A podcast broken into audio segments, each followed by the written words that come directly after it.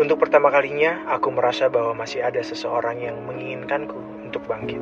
Untuk pertama kalinya juga, akhirnya aku bisa berbagi sebagian bebanku pada pundak seseorang.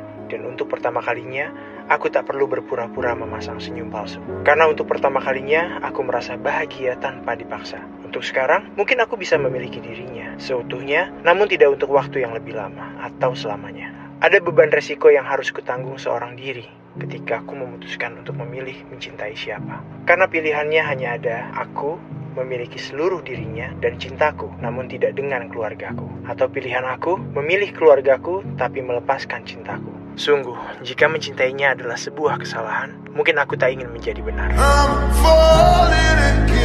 Pukul 2 malam.